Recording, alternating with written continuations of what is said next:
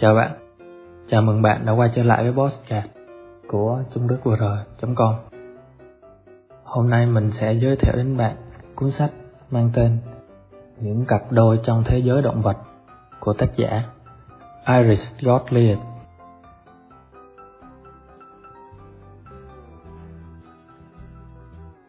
Iris Gottlieb là một nghệ sĩ vẽ tranh minh họa và là nhà khoa học không chuyên. Khi không khám phá tự nhiên, bà làm việc với các bảo tàng, các nhà xuất bản và các cá nhân khác trong vai trò họa sĩ tranh minh họa, nhà làm phim hoạt hình và chuyên gia ghi chép đồ họa. Gottlieb là người vẽ tranh minh họa cho studio khám phá của bảo tàng Exploration ở San Francisco và bảo tàng Oakland ở California. Nếu là động vật, bà muốn làm một chú nai lang thang trong những khu rừng ở Bắc California. Gottlieb yêu thương chú chó của mình vô cùng và những cặp đôi trong thế giới động vật là cuốn sách đầu tay của bà.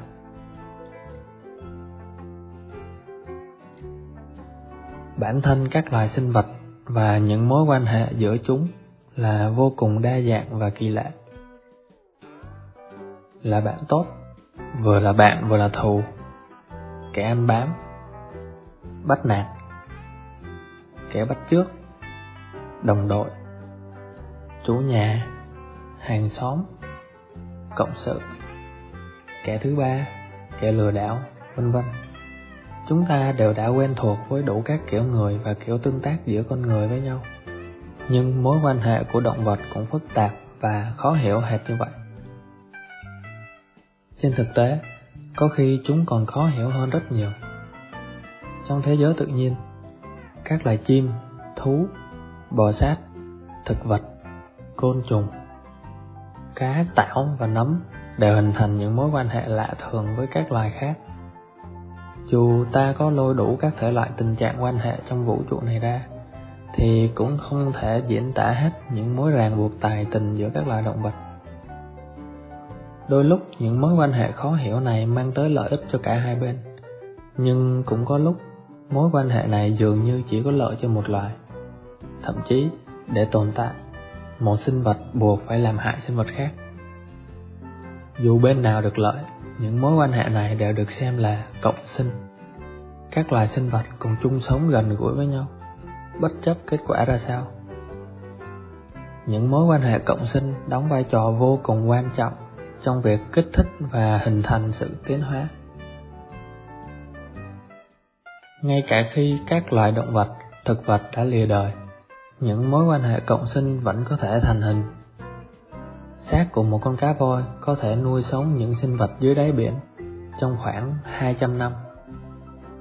Một cây gỗ đỏ ngã xuống sẽ cung cấp ngôi nhà giàu dinh dưỡng cho nhiều thế hệ thực vật, nấm và động vật các mối quan hệ cộng sinh thực sự có thể tạo dựng nền tảng cho toàn bộ hệ sinh thái. Và nếu chúng bị phá vỡ, cả hệ thống sẽ sụp đổ. Chạm rửa xe dưới đại dương tôm vệ sinh và những chú cá ưa sạch sẽ. Mặc dù việc cá cần tắm nghe có vẻ khá kỳ cục, bởi suy cho cùng thì chúng vốn đã sống trong một bồn tắm khổng lồ nhưng thực ra chúng vẫn cần được kỳ cọ thường xuyên. Dung dẹp, dung tròn và các sinh vật bám trên da cùng rất nhiều loài ký sinh khác có thể khiến cái bị ốm hoặc thậm chí rút ngắn tuổi thọ của chúng. Tôm vệ sinh là động vật giáp xác, chuyên rỉa bụi bẩn, vảy chết và ký sinh vật cho cá, lươn, bọt biển và các loài sinh vật biển khác. Loài động vật tỉ mẩn này thường mở cửa hiệu tại các trạm làm sạch ở trên rạn san hô, giống như chạm rửa xe vậy. Tại đây, chúng sẽ mời chào khách hàng với lời hứa hẹn mang tới dịch vụ cọ rửa tốt nhất. Địa điểm: các rạn san hô trên khắp thế giới. Tình trạng quan hệ: sạch bông kim kít. Khi nhìn thấy tôm vệ sinh, những chú cá bị bẩn sẽ ra hiệu mình đã sẵn sàng để được cọ rửa bằng cách há miệng và bơi vào chạm làm sạch nhà tôm. Tại đây chúng sẽ thả người trôi lững lờ để những chú tôm rỉa sạch thân mình. Thường thì những chú cá thậm chí còn để tôm cọ rửa cả miệng luôn. Rất nhiều trong số những khách hàng này hoàn toàn có thể dễ dàng, thịt luôn mấy chú tôm vệ sinh. Nhưng nếu làm vậy thì còn ai cung cấp dịch vụ vô cùng quan trọng này nhỉ? Trong lúc đó, tôm sẽ được ăn no mà không cần phải đi đâu xa. Chúng chỉ cần đứng chơi vui vẻ và tất cả đều được hưởng lợi. Bài học rút ra Đừng ăn chú tôm đã làm sạch cho bạn nhé.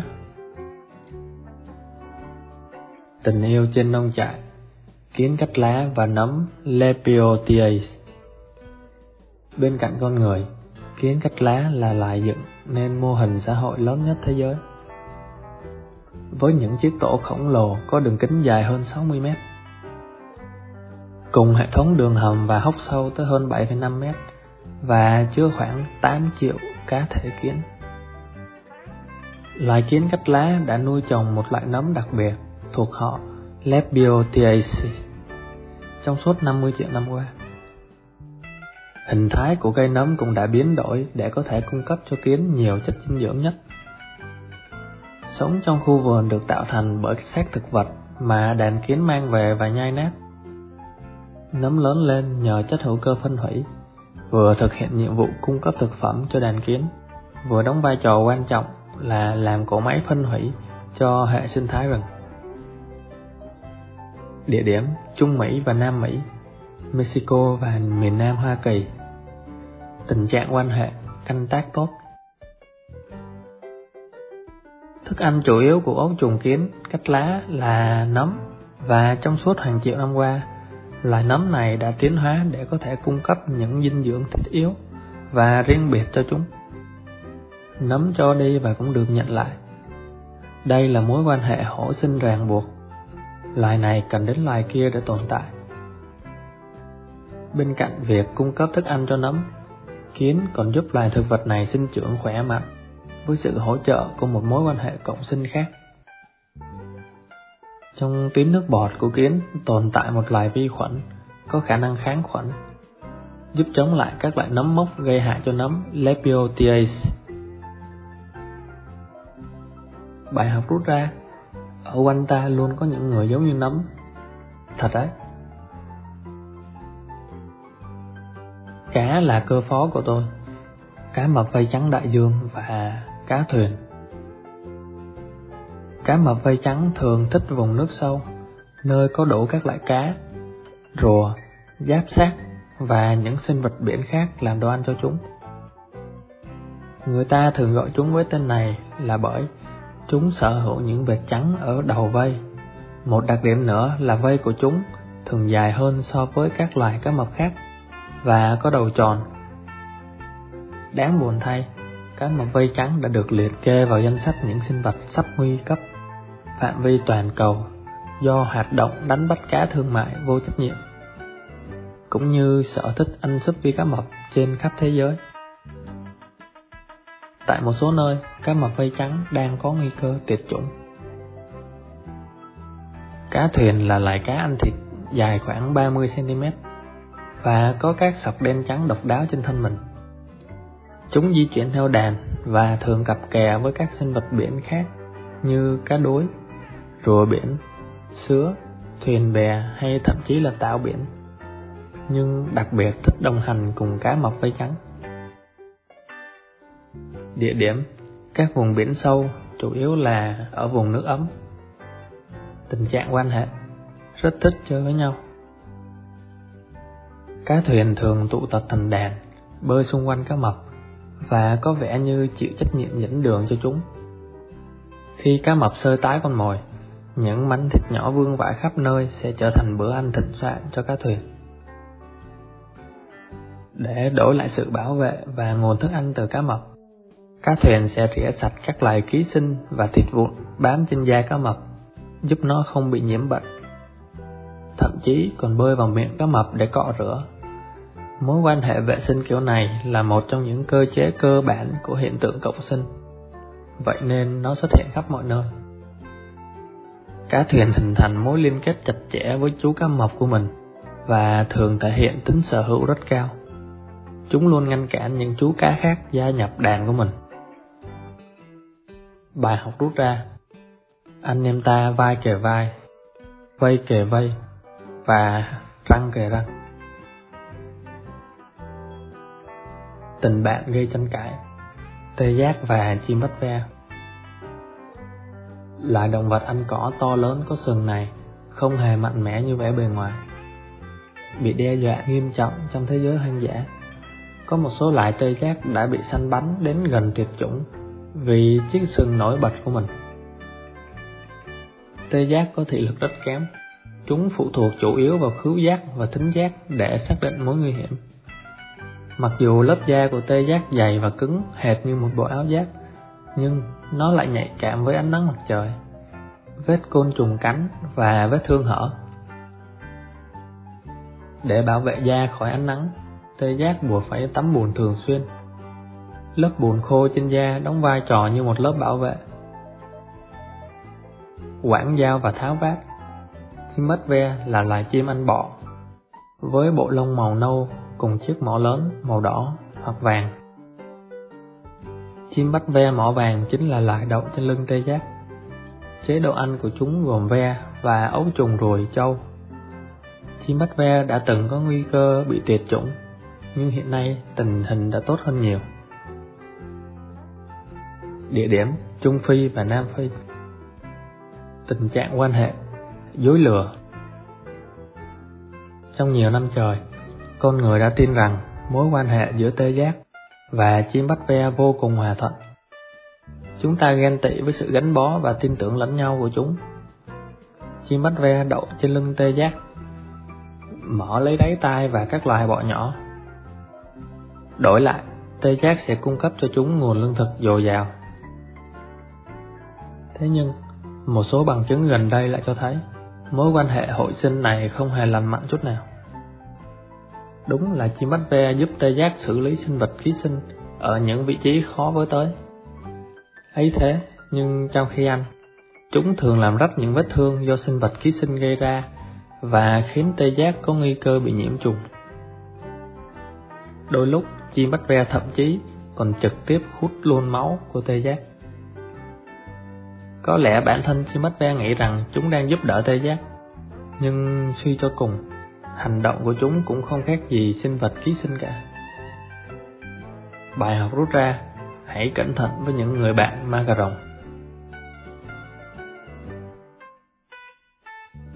Ranh giới mơ hồ, cá ngọc trai và hải sâm Sinh vật không xương sống kỳ lạ, hải sâm, có thân hình thon dài giống quả dưa chuột. Như những chú giun đất của đại dương, chúng mang nhiệm vụ phá vỡ và tái chế các loại vật chất dưới đáy biển từ tạo cho tới phân cá, tạo ra chất dinh dưỡng cho vi khuẩn, và ăn luôn lỗ vi khuẩn ấy. Khi bị đe dọa, một số loài hải sâm sẽ phản ứng bằng cách vứt quách nội tạng của mình đi. Vâng ạ, bạn không nghe nhầm đâu. Chúng sẽ tự moi ruột, rồi tống nó ra khỏi cơ thể qua hậu môn. Chắc phải là kẻ săn mồi đói khát lắm mới có thể tiếp tục ở lại sau màn đó. Cá ngọc trai là loài cá nhiệt đới bé nhỏ, trong suốt, có hình dạng giống lươn và không có vảy. Tên của chúng bắt nguồn từ vị trí và trạng thái mà con người phát hiện ra chúng lần đầu tiên. Chết cứng và biến thành ngọc trai bên trong một con tàu. Địa điểm, những vùng biển sâu. Tình trạng quan hệ thực sự kỳ quái. Một số loài cá ngọc trai đã tìm được nơi trú ẩn vô cùng khó tin hậu môn của hải sâm bị thu hút bởi dòng chảy sinh ra khi hải sâm hít thở. Lại cá ngọc trai này chui đằng đuôi vào lỗ hậu của hải sâm khi nó mở ra. Bằng cách này nó vẫn có thể nhìn thấy những gì đang diễn ra ở biển. Nhưng đôi lúc cá ngọc trai sẽ không ngoan ngoãn nằm yên một chỗ, mà xông tới ăn nội tạng, đặc biệt là tuyến sinh dục của hải sâm. Khi đó, hải sâm sẽ sử dụng một kỹ thuật tự đào thải đặc biệt để tống cá ngọc trai ra ngoài và cả nội tạng của nó nữa. Tất nhiên là chúng sẽ tự mọc lại. Một số loài hải sâm đã tiến hóa một bộ răng ở hậu môn một cách tuyệt vời để ra hiệu rằng bộ phận riêng tư của chúng không han nghênh người lạ. Bài học rút ra, hãy cẩn thận với một cái hậu môn đầy răng. Con người, động vật, thực vật hay các loại nấm không thể sống một mình. Những mối quan hệ tự nhiên kỳ lạ và đáng kinh ngạc mà chúng ta đã thấy ở trên đây giống như lời nhắc nhở rằng mọi sự sống trên trái đất đều liên hệ mật thiết với nhau. Tình trạng quan hệ rất phức tạp. Chúng ta cần nhau, dù đôi khi chúng ta cũng ăn thịt lẫn nhau.